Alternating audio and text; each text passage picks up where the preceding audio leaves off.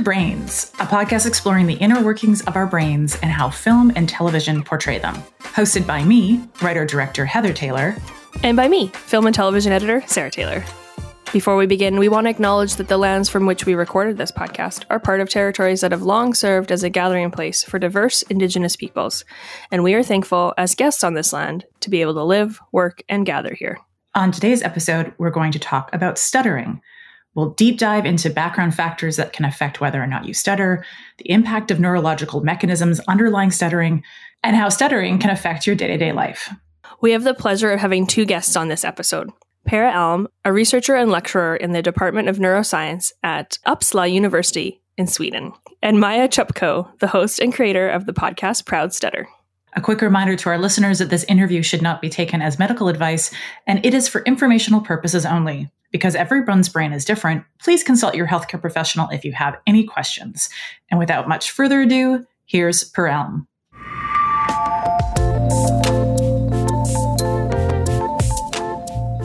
Tell us a little bit about yourself and why you focus your research on stuttering.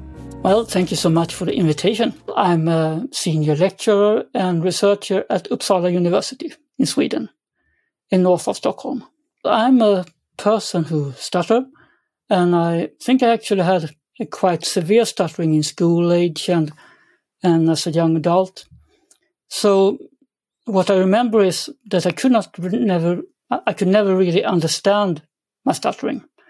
So, for example, why did I stutter and not my friends? And sometimes I could talk fluently, and sometimes it was completely blocked. So it was kind of a mystery. So uh, from that point, I wanted to learn more about stuttering, and I started to read psychology. And I was living in Sweden, and at that time, the psychoanalytic interpretation of stuttering was quite popular. So I actually came to believe that my stuttering was caused by some mysterious, unconscious psychological conflict. Oh my goodness. But after a while, my critical thinking stepped in. So I began to question that, and also psychoanalysis in general.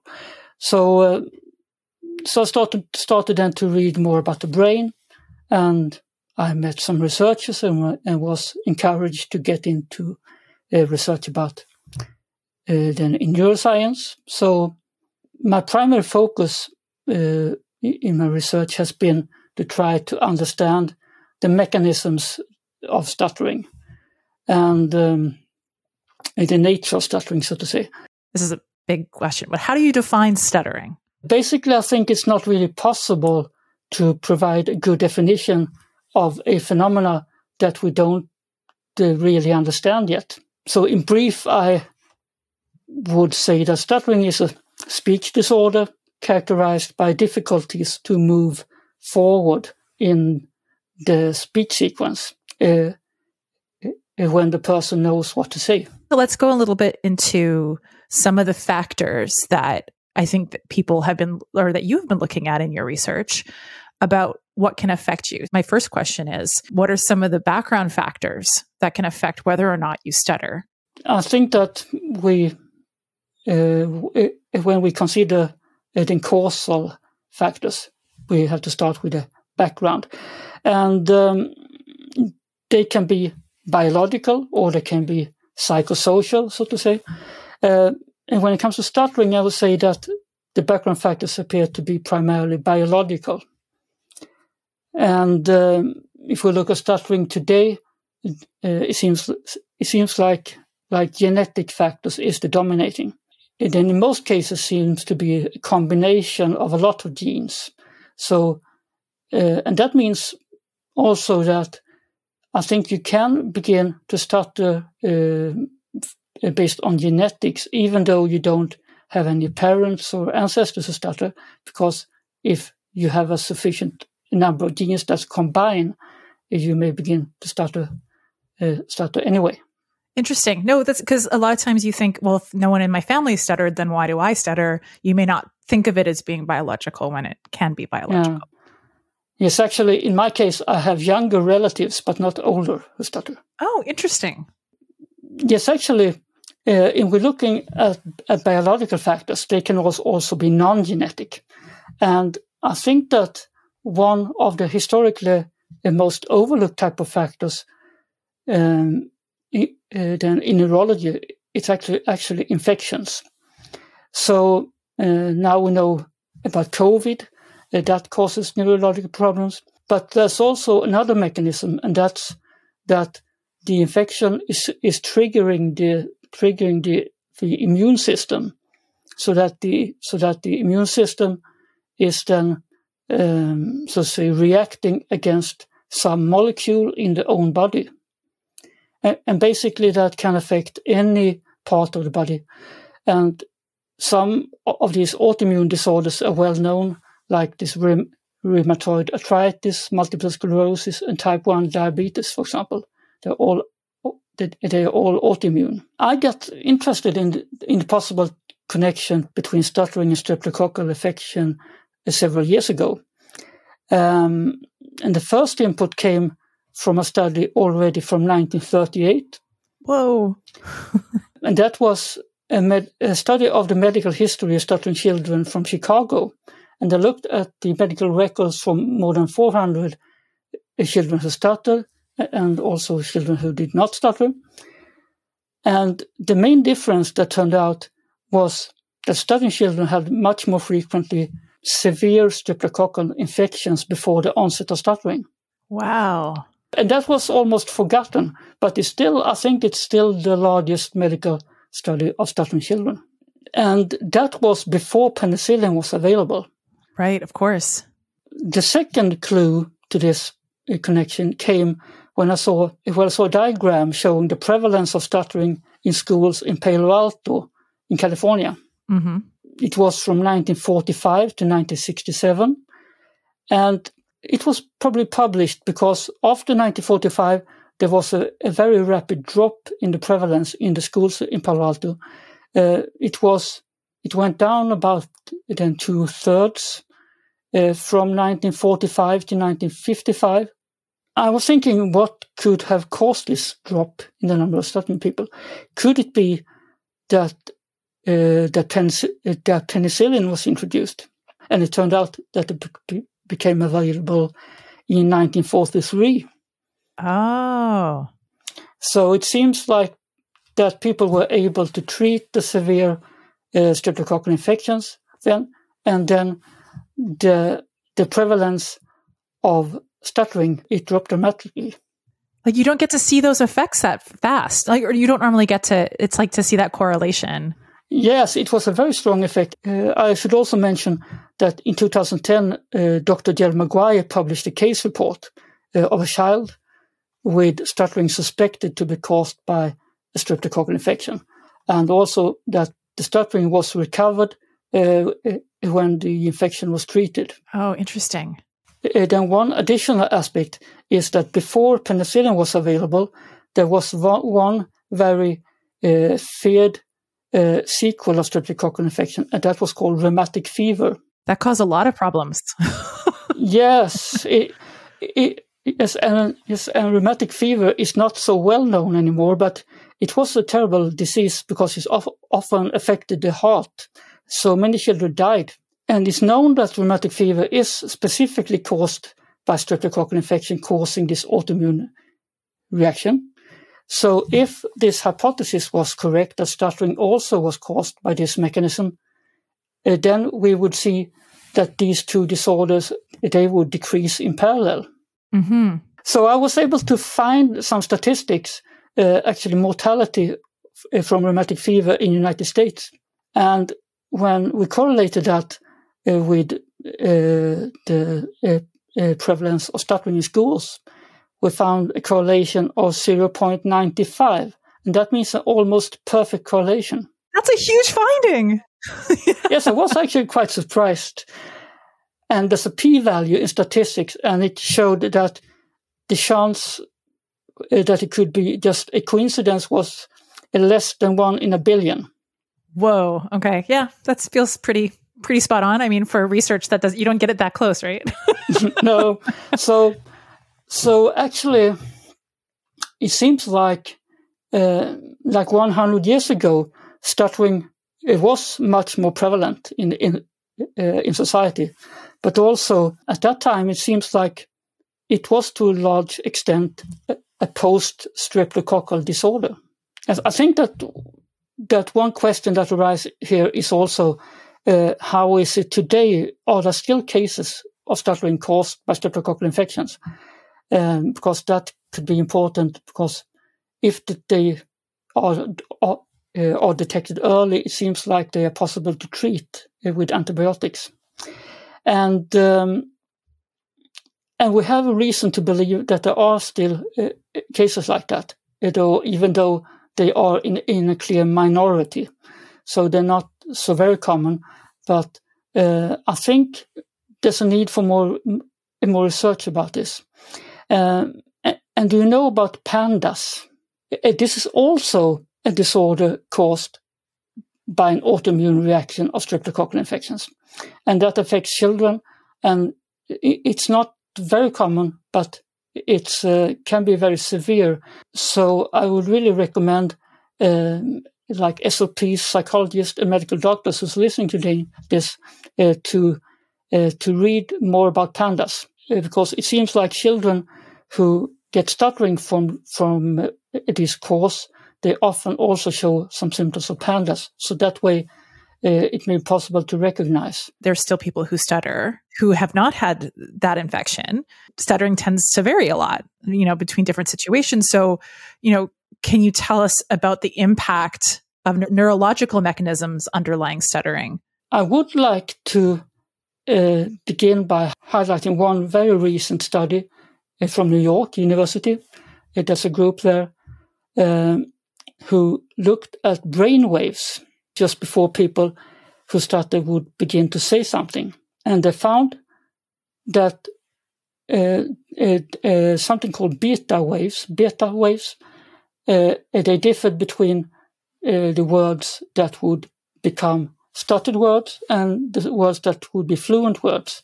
So, um, and beta waves, the brain waves between twelve and thirty hertz, uh, then relatively slow waves. And when we are, are doing some movement, the brain got to uh, suppress those slow waves and gear up to the faster waves. And then otherwise the motor system does not really work well. So um, it seems actually that uh, the stuttering persons have too much of the beta waves. So it seems, I mean, that I'm imagining that is something like if you're driving a car, if mm-hmm. you're trying to start with a handbrake in without mm-hmm. releasing it. Oh, uh, I see. Yes. Yes. It doesn't work. Motor, no, the uh, the the, uh, the engine will stall. So and I think it's the same here. It gets stuck. Do you find is it on certain words all the time, or is it can it vary? It's different for different persons, and also it, it can vary over time. Then we can ask, why do stuttering persons have these high beta waves? And we really don't know for sure, but we can begin to speculate. And I think that there are probably combination of factors, but one aspect may be related to dopamine. I know a lot about dopamine myself. Yes, it's connected to A D H D. It is. Uh, well, there has been a suspicion about a connection between dopamine and stuttering for uh, actually some decades. Mm-hmm. And one interesting aspect is that if you have low release of dopamine, then you get very high beta waves. Oh, okay. Uh, so, it, so in Parkinson's disease, you're getting very strong beta waves, and that makes the motor system rigid and difficult to move. Oh, so, okay. So while on the other hand, when you take speed, amphetamine or so, uh, then you, so to say, release the brake and everything moves. Because you said it's rigid. Is that what affects your larynx and mouth? Like, is that, is there an impact on that in terms of, you know, what happens in that area during an instance of stuttering? We have been looking at what's happening in the larynx and the mouth. It's not really clear, but uh, it seems that it can be different mechanisms. And one mechanism could be that there are the interfering muscular tension, that there are such a rigid tension uh, that, that may block the airflow, or it may, uh, it may make the tongue stick to a certain position or the lips stick together or so on. So for the stuttering person, it may feel like they really sometimes cannot. Um, well, I would say it's a transient disconnection between the will and the motor system. You feel like you're losing a control for a moment. Uh, but sometimes we found also that there's no interfering muscular activity, but there's a lack of muscular activity, uh, that the um, muscular contraction that should be there, it doesn't happen. And then speech is interrupted and restarted until it gets started. Like starting your car. like it's yeah, like so it's like the brake is in again. Yeah, yeah, uh, yeah. So the dopamine, in a way, might be called the master of action. Mm. Because it has a very central role in the brain. It's initiating movement, but it also underlying motivation and what we, so say, want to do. So it has it has many different uh, functions. I think you mentioned the variability of stuttering. From everything I read, like it's very, very t- depending on the person, it can be r- really varied. Yes, and also that from situation to situation, uh, that for one person, uh, you may speak fluently in one situation, but then stutter a lot in another. And um, I think this is maybe often, it may be called, called a hallmark of stuttering, because that most motor problems, they're kind of stable, not varying so much. Probably there are, are different reasons uh, for different patterns. For example, uh, one pattern could be that stuttering children could actually stutter more at home than in school, and that sometimes make parents uh, parents concerned that uh, they think that uh, is the then is, is the child uncomfortable at home. Mm. But I think that in those cases, it's more likely that uh, the child actually is more relaxed at home. Yeah, I was going to say uh, that. Because, yes, uh, because uh, when you're getting uh, some, so some more alert and activated, uh, it may actually uh, then stimulate the fluency of the speech. Uh, but there's also another pattern, and that's it's often easier to talk to a cat than to the C E O of the company. Yes, yes, it is. Yes, I guess that goes for all people, but but especially for persons who stutter, I think that has been interpreted in in a psychological way that it should be then anxiety that's behind, and I think that. That partly it's correct and partly not. What is of interest here, I think, is that that if you look at dopamine, uh, then the, the release of dopamine in the brain, it's varying from moment to moment depending on the situation. Well, let's say that you are planning to do something or say something, and if you are expecting that this will have a good outcome, people will appreciate what you are doing and so on, then you will Uh, will have an increased release of dopamine. You will uh, feel motivated and doing it. So if you're expected that this will be really bad or so. Or it's like a big deal. Like it's like, oh my gosh, this has to work. Or if it doesn't, yeah. something bad will happen, right? Yeah. Uh, then the release of dopamine tend to go down because uh, the brain is protecting us for doing stupid things uh, that may hurt us. Hurt us okay. So. So if we're looking at this model with uh, then with the beta waves, we're saying that when the dopamine activation is low, the beta wave goes up and the brake is in. So it, the situational variability that uh, when you're, so to say, nervous to talking to the C E O, it makes the uh, dopamine release go down. So it could fit with this model. One of the things that, that you said was there's a belief of social anxiety as being the cause of stuttering, when really stuttering can be the cause of social anxiety. Like there's, yes. And so I feel like that's a huge misrepresentation. So can you tell me more about that? And is there other misunderstandings that people have about stuttering that you could clear up for us? Yeah. Uh, well, I think that's a very good point you're making there, because it seems like what's sort of making a person A person who stutters, it seems to be uh, primarily biological factors. Mm-hmm. But then for a person who stutters, as you say, uh, it's quite obvious that if you're having a um, sort of unpredictable speech problem, it may cause uh, social anxiety. Of course, yeah. So if you're a person who stutters, then anxiety can have a, have a role. It's like if you're having a car with a poor electrical system, it may be fine when it's sunny, but don't start when it's rainy. So it's not really the, it's not really the rain that's the problem. It's the electrical system. But this is ideal to understand, because whenever you see someone stutter on film and T V and things like that, it's usually showing, oh, look how nervous they are, and they're stuttering. Yes. And so not saying that, that is something that is an experience they're having all the time. And this is emphasizing that moment for them. And you asked about if there are other misrepresentations. If going back to history, uh, we can go back to uh, psychoanalysis, and they had almost amusing misrepresentations. For example, they had one theory that persons with stutter could be uh, characterized what they called what they called what they call anal sadistic personality. Whoa. Yes. That is very extreme. Yes.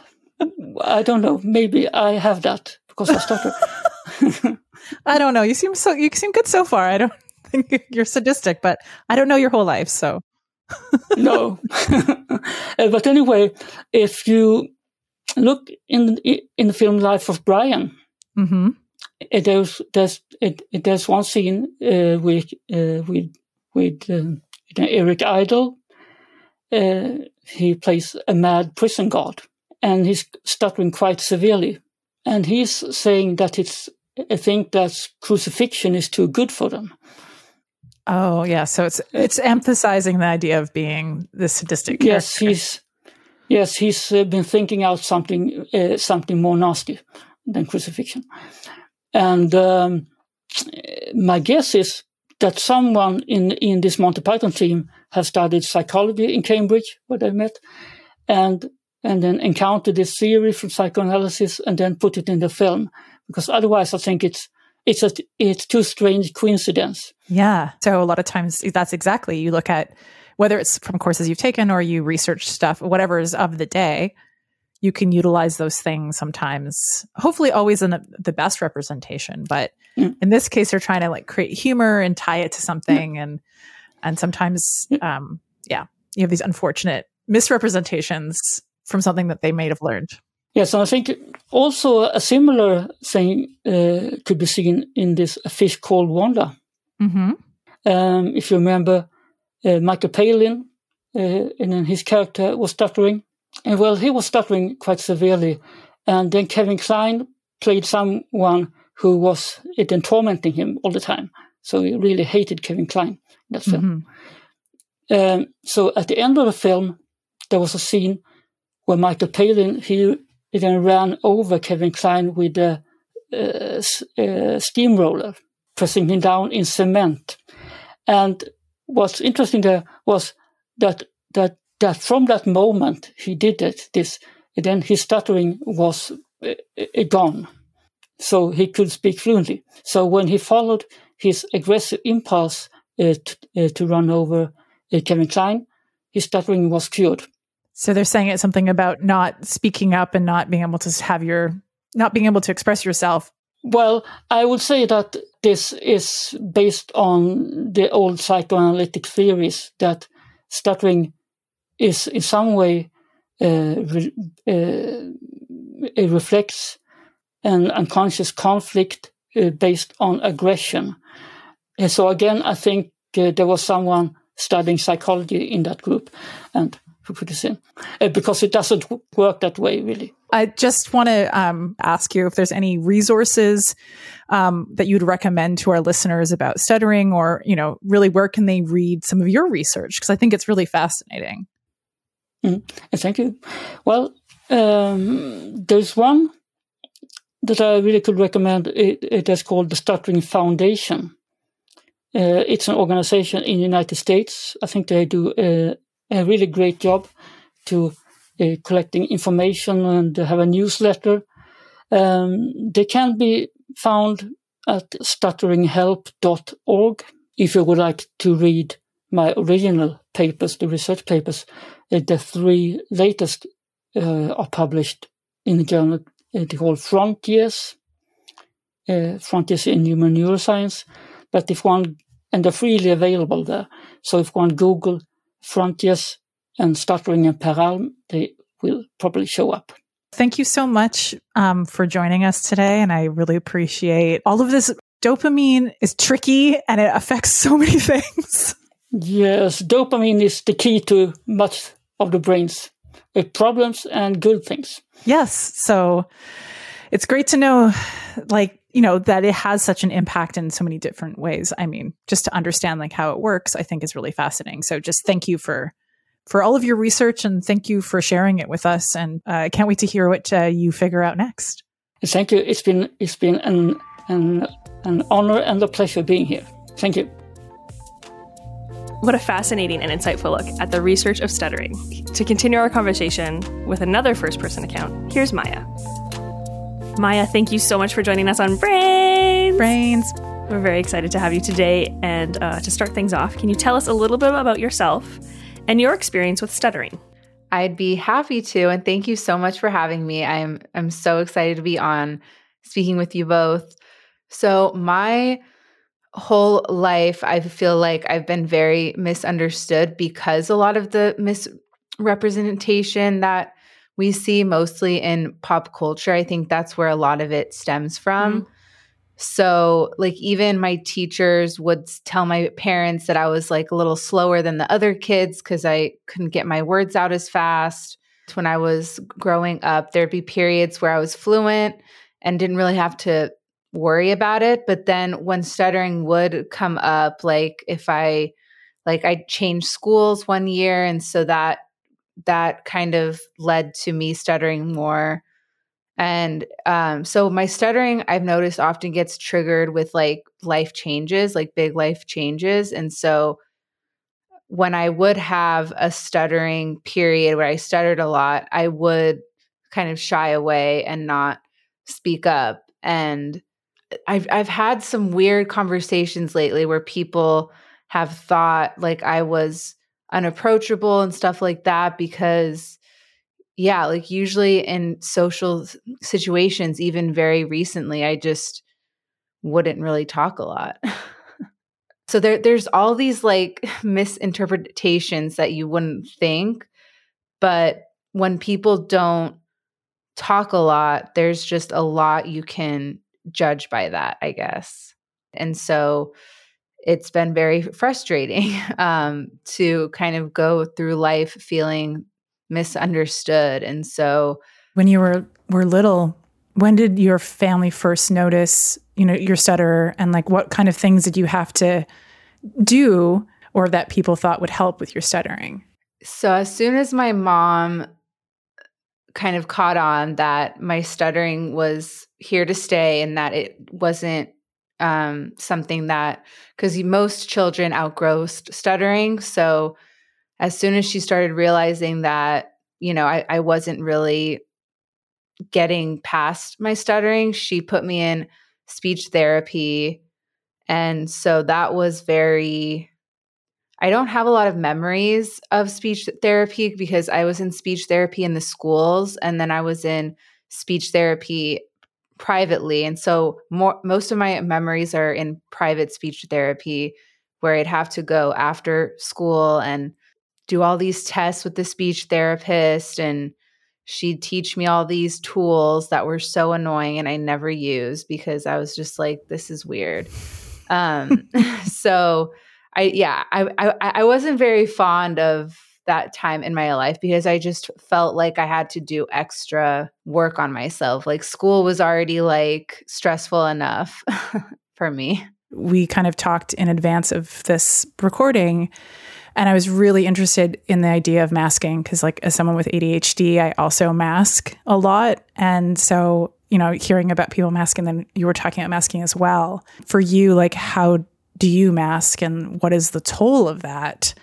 Yeah, my masking strategy, I feel like it's very intuitive. It's just something I've learned how to do since I was really young, because it's like this psychological response that like stuttering equals pain. Like that's kind of how I think of it, because I would just mm. like when I was younger, like every time I opened my mouth, it would just be awful. And so um, I think I just psychologically just trained myself to not stutter. And not everyone can do that. A lot of people stutter and they can't mask. But for me, um, what I usually do is, because there is this disconnection between what I want to say and what I actually say. It's like something going on in my brain where there's like a wire that isn't quite connected. And so when I feel a stutter come on, my automatic response is to just pause and restart. And so a lot of like my family members, really like that were outside of my immediate family, they didn't, they didn't know I had a stutter g- growing up. They just thought I paused a lot and had to think about what I wanted to say, mm. which is kind of true. So that's like my big masking strategy, is just to, to pause. Um, and I feel like I had to do that because of the, the, the horrible stuff I experienced as a kid. And I feel like a lot of the memories from when I was really young, I suppressed a lot of them because I just found out from my friend from kindergarten that I was bullied like every day, and he saw the bullying happen, but I don't have any, any, like I can't even think about a, a moment. So I just feel like it's so deeply down there somewhere, all those memories. Do you feel like some there are some people that you can be more comfortable around? I'm asking this because I feel like that too. Like you can be more yourself around like people that are close to you, and that you don't feel like you have to like use those like masking techniques. Yes, definitely. I have like my close group of friends and my fiance, of course, and my parents and my sister. So yeah, there really is like a safe space. But even when I'm with them, I still feel myself masking because it's just something that I'm not even cognizant of, and it's so automatic. So, um, so I think part of Proud Stutter and my journey with it is like unlearning a lot of these things. And there's another person who stutters, Jerome Ellis, who's a musician.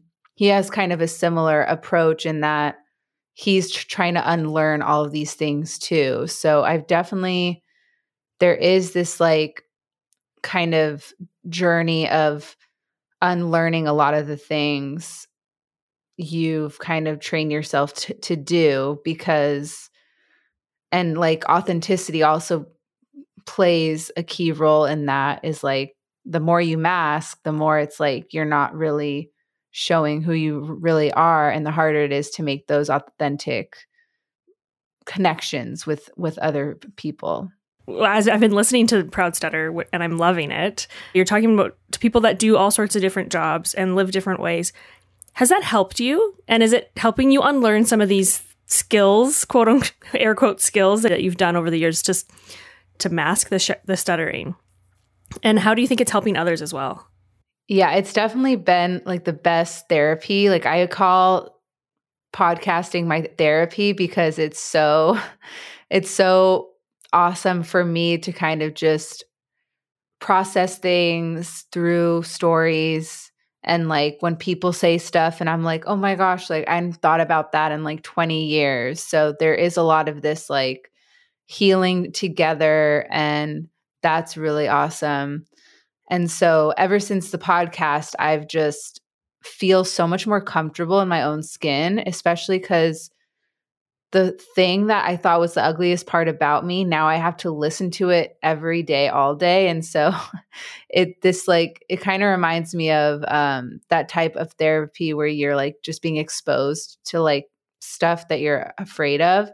And so that's been the most powerful therapy, is just hearing myself. And now I'm like so comfortable with my voice. And I like spoke at a conference a, a few months ago, and and all these people were saying what an amazing public speaker I was, which I'm like, I I never thought I'd ever get that compliment my whole life. And so, yeah, it's it's been very therapeutic. And I think another powerful part about it is how it's impacting others. I get emails like every week saying, I like, I've never felt so seen before. Like, this has really changed my life. And so those notes are just what keeps me going, and um, it what it, it what what makes me just keep on doing it. It's very hard work, as you guys know, having a podcast, but it's definitely worth it. Yes, yes. I think it's hard work, but it's like that thing of like wanting to for us to tell these stories and everyone's different experiences, because you never know when someone will hear something and say, like, I feel seen now. And mm-hmm. I feel like I've learned something I didn't know before, or maybe I'll approach the world a little differently, or people around me a little differently. Mm-hmm. In saying that, how would you like people who don't stutter to interact with you? Something I learned recently from doing an interview is there is this physiological effect that happens when you're experiencing something unknown. And so it's only natural for people to react a certain way when they hear a stutter. They're not hearing stuttering a lot. So one of the big things that's part of it, usually when um, someone is interacting with me for the first time and I have a, experience a big stutter or a block, the facial expression is just, it's always the same one. And so my advice for people is just to really pay attention to your facial expressions. Like, yeah, it might be uncomfortable, but, um, but yeah, the facial expressions is the biggest trigger for us, or at least for me. I think that awareness, I think that's really a good thing to, to just bring to the forefront, being aware of how you present yourself when you're interacting mm-hmm. with a new person or anybody. Right. And I think something that I learned in the bus driver episode, I should, what's, what's the bus driver's name? I should refer to him by his name. His name's Dustin. Dustin. Okay. So Dustin was saying, let me finish. Don't interrupt me. Don't try to find the word that I'm I'm stuttering on. And I catch myself doing that even with Heather. I'll try to finish her sentence. Since Heather's opened up about A D H D and discl- yeah, I, I'm trying to catch myself. And even my daughter's like, Mom, stop interrupting me. So, so yeah, it's something that, you know, everybody needs to be mindful of and just try to be better. Maybe it's just Sarah, be better. Yeah. And another thing too is, and I actually, it, it, I struggle so hard and I try to be better, is some people who stutter that I've spoken to said they don't like when people nod their head when they're stuttering. Um, and that's just like mm. my natural way of showing people I'm listening to, to them. So I always catch myself like nodding even when people don't stutter and stutter. So just getting that f- feedback, even from a few people, I'm like, oh shoot, I really need to like, and I know it's like all personal, but I'm just trying to like take all that feedback as best I can, I guess. There's always stuff to, to learn. Yeah. Mm. As like Heather and I are nodding the whole time. Yeah, we just nodded know, the whole time. I know. No, no, no. It's just an interesting thing to recognize. I've really been thinking about like what I do as an editor, and I think about ethics of editing all the time. And so I was thinking, you know, often I'm going through dialogue and I'm taking out ums and ahs and I'm taking out the pauses and I'm like, quotes again, air quotes, cleaning up the st- the sentence. But when I spoke to you, I was like, wait a minute, like that is part, the way people speak is also part of who they are and their authenticity. So what is your approach when you're like editing your podcast? So my approach is very just listening to my instincts. It's very um, intuitive. So I don't really have, like, it, it would be hard to explain it to an editor. And I've tried many times because I'm always getting asked from other editors this this topic because it's it's it's very fascinating. Um, but what I do is I just I leave all the stuttering in, um, and I just feel like I can tell when it's like a a block or a stutter pause versus mm. like a normal pause. um, just because I have similar blocks. And so I just try to leave as much in as possible. I do do a lot of editing, but it's not really like the speech part. It's more of just like um, just making everything sound listenable and like no distractions, but trying to just leave the stuttering in as much as possible. I do edit myself sometimes just to be just um, not really my stuttering, but sometimes my speech is just, it's sometimes all over the place. So sometimes I re-record and all that stuff. But for the guests, I always just leave their stuttering in.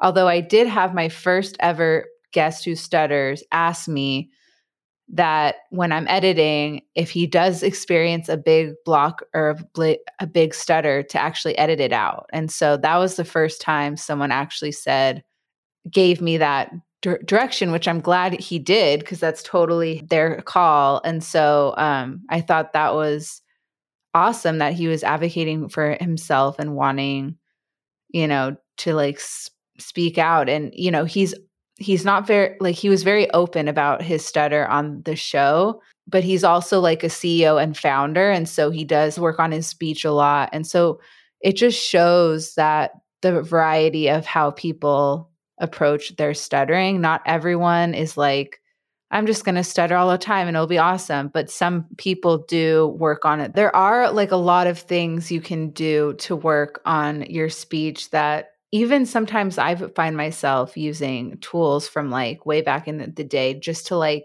get through a day. Like, so sometimes it is helpful to have those tools at your d- disposal. But, um, but yeah, it's, It's really just about feeling more comfortable with it when it does come up. It's very individual how people kind of deal with it. Are there any films or T V or, or books that deal with stuttering in an accurate way, you think? Oh my gosh. I when I saw this question, I was like, yes, I have like a really good example. So um, I just saw the movie It, the Stephen King adaptation, the one from twenty seventeen, I think. Have you guys seen that? It's been a while, okay. But yes, I saw it. Yeah. So I just saw it. What I will say about it is I had the most wild experience watching it because the main character stuttered, and he actually stuttered in a way that I could relate with, which I was just like, oh my God, that was the first time I'd ever seen stuttering, like a main character, the hero of the show or the, the movie stuttering. And people just treated it like it was normal. Like no one, I mean, there were a few bullying comments here and there that were annoying. But like overall, his friends just treated him normally. And it was kind of like in the background the whole time. It wasn't like the central part of the story. So that was the best representation. And I'm just like, yes, more of this. I, re- I went down a research rabbit hole trying to find out why Stephen King had a main character with a stutter, because it, it was also um, the book, the main char- character had a stutter. And I'm just like, what is the story there? Why did he – because I've never seen that. I mean, there are a lot of books that have people who stutter, but Stephen King is like so famous. And so I just really wanted to know what – the backstory was there. Um, and I also found out that the director originally was not going to have the stuttering in the film. And then he changed it last minute. And he like had the actor actually learn, like watch and try to like um, imitate stuttering. And so whatever he did worked, because I, I thought it was great. Did you find out? Did we have to like message Stephen King? Oh my gosh. So my, yeah, I think I'm going to have to email him. I doubt he'll respond, but I'm like, who knows? Maybe I can get Stephen King on the podcast. You just never know to talk about. His- I think that would be great. He's active on Twitter. Like, you know, let's just ping him and be like, hey, Mister King, really curious. Yeah. Oh my God. And now, of course, I have to read the book, which is like, I think nine hundred pages or something, but, but now I'm very in- intrigued by him. So that's next on my list. Everything else I've seen on a T V and a film has been so awful. So hopefully someone will be listening out there, some filmmaker, and they'll want to hire me to be a consultant on, on their next film about stutter, a stuttering main character. Who knows? Yeah. So what would you like to see? So I have a very specific response to to, to that because I, w- I just in- interviewed this author, Laura Gabriel, who wrote a biography on Marion Davis, who is a w- woman who stuttered, and um, and she was a silent film actress. So she was able to be successful because she was a silent film actress. And then once that transition happened from like silent to sound, it she really struggled. And so I want them to make a film about her, and I want Emily Blunt to star in it because Emily Blunt has a, a stutter. And so I just want someone who actually stutters to be to be the actor or actress. So that's my dream. So please, someone do that. I love it. Oh my gosh. That's amazing. I, did I didn't know, know that. that about Emily Blunt. I rate Emily Blunt and Stephen King. If you're listening, Maya needs to talk to both of you. Is there any other like tips or things that you would like, other types of representation that you'd like to see that you've never seen before? Yeah. Most of the, the, um, the films or T V shows, when they do have a character that stutters, it's almost always men. So having more women stuttering characters is probably number one. And two, similar to It, the film, having a main character who stutters, but it's not like it's not like the butt of a joke or seen as, but it's just kind of like a normalized thing. There was a character in Once Upon a Time in Hollywood. I forgot. I haven't seen it in so long, but I know that there was a character who stuttered in, in that, and they were, and it was like never addressed the whole movie. It was just kind of like they stuttered and that was it. And so just having more characters where stuttering is just normalized, it's like having an accent. That's what I want to see. And hiring consultants who stutter, or if any disability is being represented, hiring someone who has like who has that di- disability as a consultant, I think would be amazing. And I'm like, there has to be some policy idea in there somewhere, just giving more, like requiring more resources dedicated to c- consultants in that space, I think would be really awesome.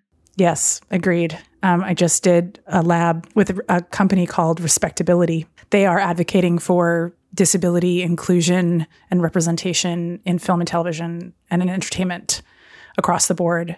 And um, that's exactly it. They, they're like, we want you to have consultants, but not one consultant, multiple consultants, because we are not a monolith. We all have our own experiences, our own intersectionality. You should have multiple points of view when you're talking about these subjects. Um, you should have people in your writer's room, people on set, actors, directors, everyone. Like there needs to be better representation across the board. And exactly that. It's like having those people with experiences creates, you know, a richer, more textured world that they're trying to create so that you can avoid some of those pitfalls, or that it always has to be centered around a disability versus people existing in the world, which is what I want to see more of. I'm working on a show right now where they had accessibility training for the crew, which is the first time I've ever had that. The show is about people who have physical disabilities. They have an accessibility coordinator on set, and and they, you know, reach out like, what's the best thing for you in, in your work environment? How can we make it, you know, make life easier for you? What do you need? And that's for everybody. And so, mm-hmm. and then we had to take a class about like, what is disability? And, and, And for editors in, of a show like that, of course, it was great for me to understand a little bit more. So when I can tell a more authentic story, but I feel like every show, if we need to be educated, I feel like in all sorts of aspects of the film industry, and to take courses like that when we start a show so that we, the whole crew is aware of what's happening and learns more. That's awesome to hear that that's happening. Um, and I love Respectability, so big fan of theirs. Tell us more about where we can find you and your podcast, but also if there's any other resources that you think um, listeners should engage with to know more about and learn more about stuttering. Yeah, so definitely listen to F- Proud Stutter. We have, I think, around over thirty episodes out now um, on a whole bunch of different topics. And what's cool about season two, which we're in right now, is every episode I have a different co-host that doesn't stutter so they can kind of learn along with the audience that may not have a stutter that themselves. And so it just opens up our audience a little bit um, because, of course, first and foremost, this is for a podcast for the stuttering community, but it's also for loved ones and other people that might be curious about it. Um, And there's another podcast that I love called Stutter Conversations, and it's hosted by a sixteen-year-old girl from Australia. And she's like, the I love her. Like we've we email all of the time. Um, so that's a great one. Um, she it's all about just interviewing like young people who stutter, which I think is such a great. Um, such a good focus. Um, and then the, the final resource I will recommend, although there's a ton of them. Um, I already mentioned him. Jerome Ellis is a musician and he has an album out called The Clearing. And that is all about st- like stuttering. And he mixes in like Um, Black history, philosophy, like all these things intersect. And it's just so beautiful. And even if you don't stutter, it's just such a great way t- to learn about stuttering through this medium that's like poetic and music and all these things. So definitely recommend that as well. I want to give you a big cheers because you had twenty thousand downloads. Is that what I just saw on Instagram? So your podcast is doing very well. So congratulations on that. Thank you so much. Yeah, it's that was a big one. Is there any last thing that you would like to leave us and our audience with before we say goodbye? I would just like to say that we're building a stuttering verbal diversity movement at Proud Stutter, but we just invite everyone, even if you don't stutter, to join us, because whether you know it or not, you probably know someone who stutters or interacted with someone who stutters. We're everywhere. We're one percent of the population. So just, um, yeah, join us and, um, yeah, just get involved. And we'd love to kind of have you, and there'll be a lot of opportunities to just get involved. So, and thank you both so much. Like, I found you guys on Twitter. This podcast idea and show is just amazing. And I just love what you're doing. And so thank you so much for having me on. It's been really fun. Oh, thank you. No, thank you. You've been great. I have to say that since we first met with Maya, I have been listening to Proud Stutter, and the work she's doing is amazing. And I feel like everybody needs to go listen because she does a really fine job, and and she just interviews amazing people from different walks of life. And I think it's fantastic. I think there's a lot of amazing work that people are doing and taking upon themselves to help educate others about, you know, whatever, whether it's a condition or disorder or disability, so that they can, there can be more education in the world, more understanding from a first-person perspective, because everything is so nuanced. And as we always mm-hmm. talk about, it's not a monolith. And yeah. we have to continue to hear all these different conversations and different points of view, so we can understand that that exact point, that it's not one perspective. Mm-hmm. There's just mm-hmm. so many perspectives. Yeah. And I think that's why, like, things like what Maya's doing, and even the research that Per's doing, like mm. how cool. And like, I just love how he was like, I thought, huh, is it a psychological thing?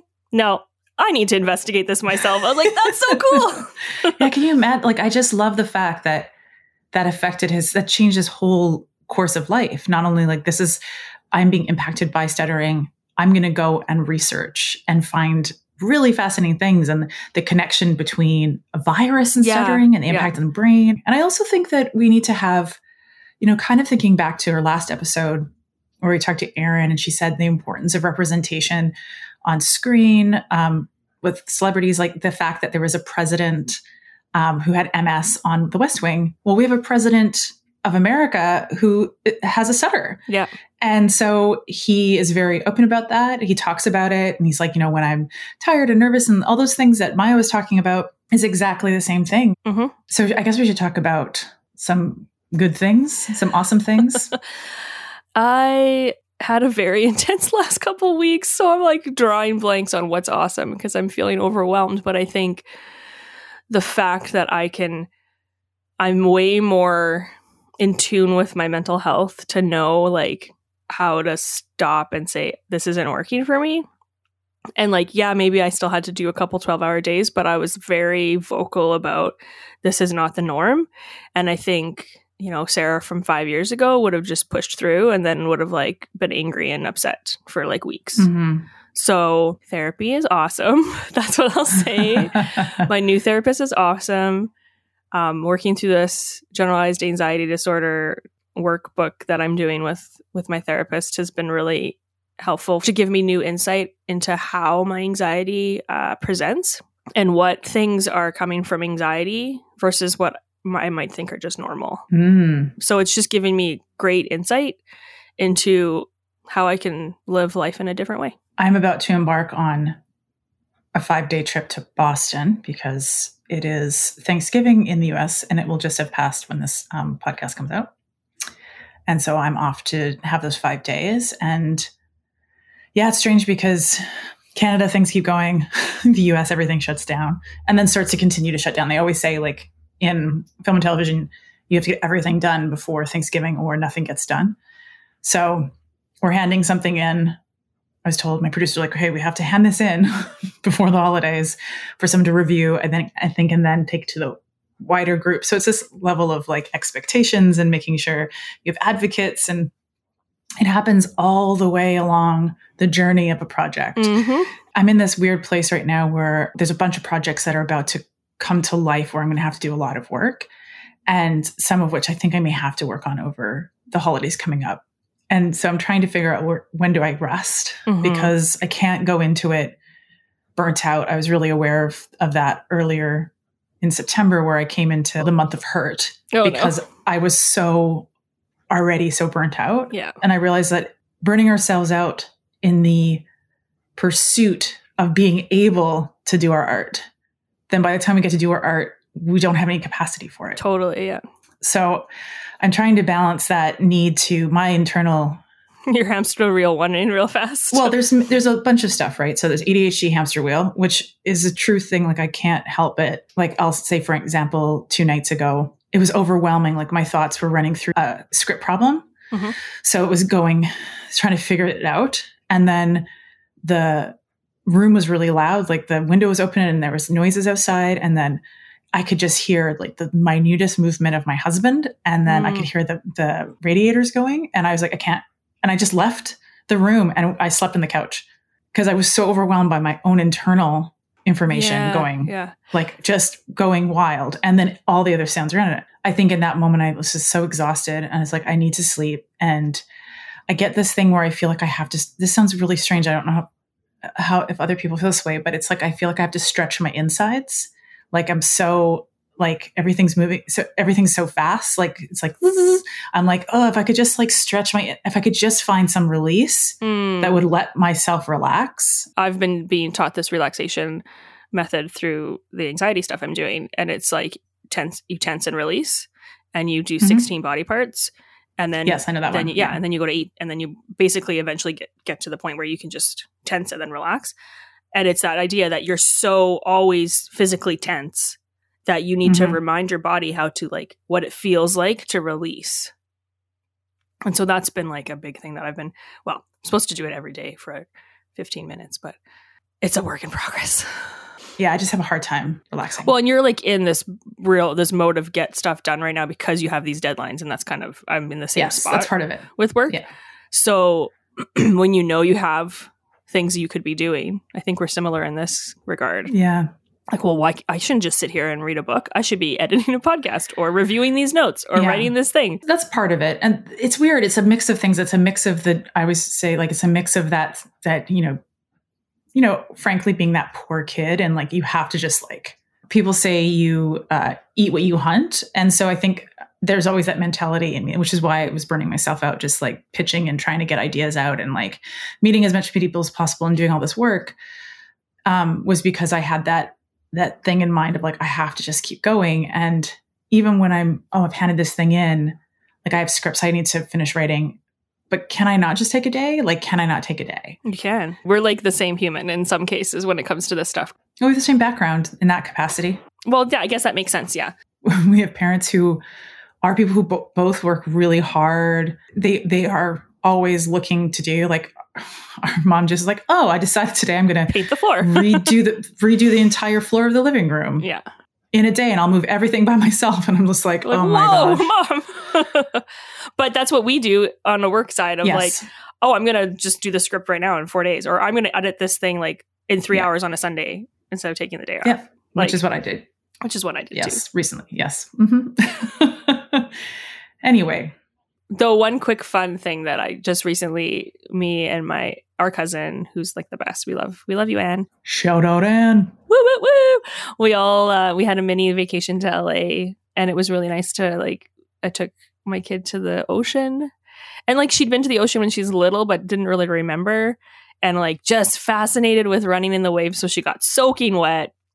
Sand everywhere, but she was like pure joy. And in one in that moment, I was like, th- these are the things where we need to pause and just like let ourselves soak in the sun and the waves and the ocean and the salt and the sand. And um, and so I was trying to be very present and and aware. And so it was just like like even just pausing and looking at the palm trees and you know just being in the sunshine.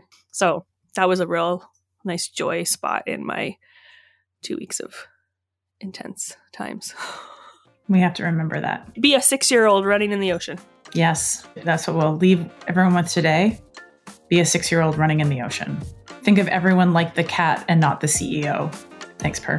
So thank you, everyone, for listening to today's episode of Brains. Brains is hosted and produced by Heather and Sarah Taylor and mixed and mastered by Tony Bao.